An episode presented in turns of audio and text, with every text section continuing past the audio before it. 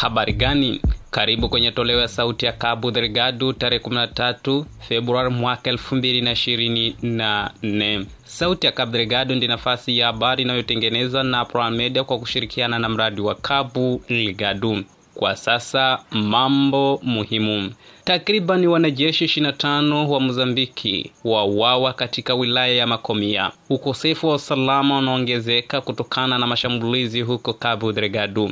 Kamanda wa polisi wa Cabo Delgado anatoa wito wa kuwa macho katika kitongoji cha Pakitekete.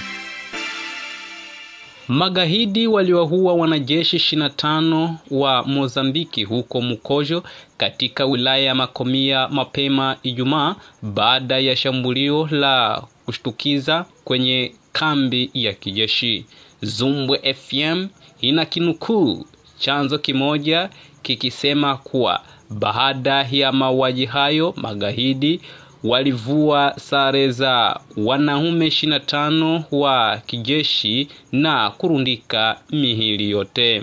Akizungumza na chombo hicho, msimamizi wa wilaya ya Makomia Tomaj baadaye alithibitisha kutokea kwa shambulio hilo na kusema kuwa magaidi hao walishambulia na kuchukua nafasi ya kijeshi ya Mkojo na haifahamiki kwa uhakika iwapo bado wapo au la, kwani hakuna mawasiliano kati ya Makomia na Mkojo. Ikumbukwe kuwa hili ni shambulio la pili kwa Mkojo, la kwanza kutokea Januari. Mkojo iko takriban kilomita hamsini kutoka wilaya ya Makomia na inachukuliwa kuwa eneo la pili muhimu zaidi katika wilaya hiyo.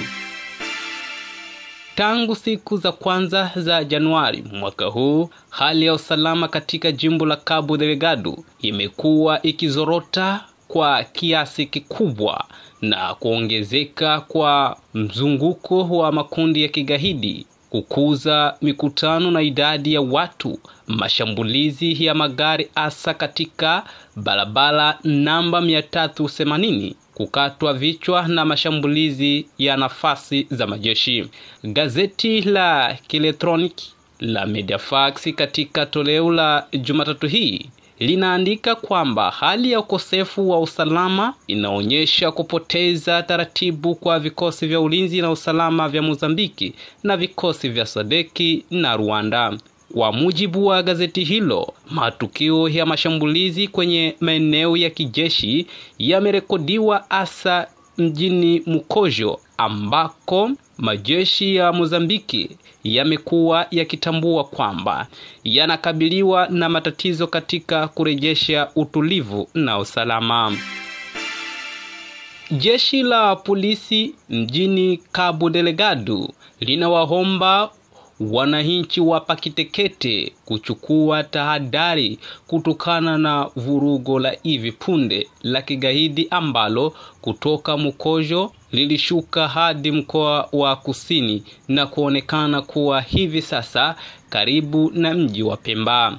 Kamanda wa mkoa wa polisi alionya kwamba kwa vile Pakitekete ndiyo kitovu cha watu wengi waliofurushwa Pemba, eneo hilo linaweza kutumiwa na magaidi kujipenyeza na kuleta fujo. Kulingana na Mediafax, Hassan Fikiri Nitu halikiri kwamba lazima kuwe na ushirikiano kati ya polisi na jamii ya eneo hilo, akibainisha kuwa bila taarifa kutoka kwa idadi ya watu, polisi hawawezi kufanya chochote. Pata habari kuhusu mzozo wa Cabo Delgado kupitia kurasa zetu za Facebook, Telegram na programu yoyote ya podcast. Hautembelea habari zetu kwenye ukurasa wa avosh.org. Unaweza kupata habari hizi kupitia WhatsApp kila Jumani na Alhamisi kwa kutuma ujumbe kwenda namba jumlisha 2588 43285766 kisha uchague lugha unayopendelea kati ya Kireno, Kimakua, Kimakonde, Kimwani na Kiswahili. Plural Media, habari kwa lugha yako.